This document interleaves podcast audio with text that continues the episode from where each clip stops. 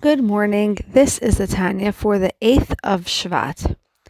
There is often a disparity between what the speaker says and what the listener hears. God spoke the world into being. As usual, there is a major discrepancy between his perspective and ours. The world was created via 10 phrases that God uttered. These words were not a one time thing pronounced 5,783 years ago, after which they faded into nothingness. Rather, the words are continuously active every single moment of the day. The same energy and life force which brought the world into being continues to sustain the world even now. If God were to withhold the energy created by those words even for a second, the world would cease to exist. We mentioned yesterday that God's thoughts and words are completely one with Him. It follows then that this world, which is sustained through the Word of God, is found every moment with its source within God Himself. The entire existence of this world at every moment is totally dependent upon God. The trouble is, our eyes only see a physical world. We don't see the originating power. To us, it seems as if the world exists independently. A tree is just a tree. The sun is just the sun. It sounds fantastical to our ears that everything around us is really nothing and that it's all just the Word of God. But still, this is the truth. Until modern times, people thought that a wooden table was just a hunk of wood. They had no idea about atoms. The Tanya teaches us that the true essence of things is even deeper than atoms. It is godly energy that flows and enlivens all creatures.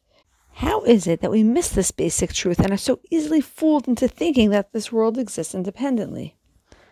It's because God purposely covers up the energy and the revelation He used to create the world. He shrunk it, diminished its radiance, covered it up, and hid it. The light and energy had to be hidden in order for all creations to exist as independent beings and not be overwhelmed and become nothing in the face of God's infinite greatness. If we were to constantly see this spiritual reality in front of our physical eyes, we would not be able to see ourselves. The world was created through words, which are composed of letters.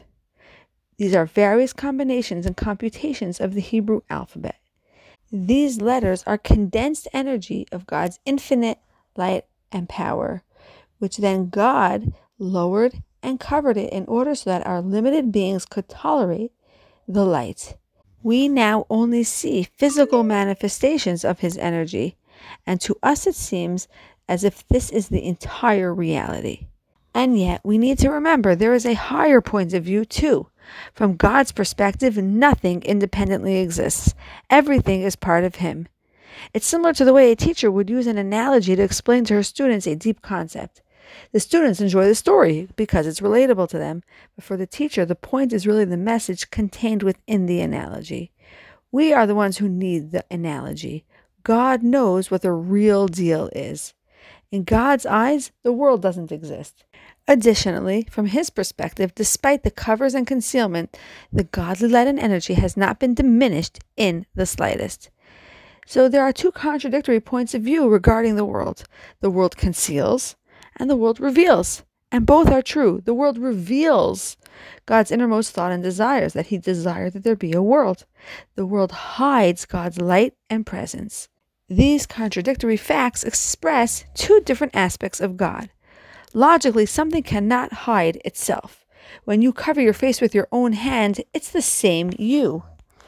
The layers and covers that God used to conceal the strength of His light are part of God too and therefore they don't really block him, they are him, like a turtle who hides in his own shell. This is the meaning of the powerful chant that we call out at the peak of the Yom Kippur prayers Hashem hu Elokim, God is Almighty. And the same thing we say in Shema Hashem Elokeinu, Hashem Echad, God Almighty, God is one.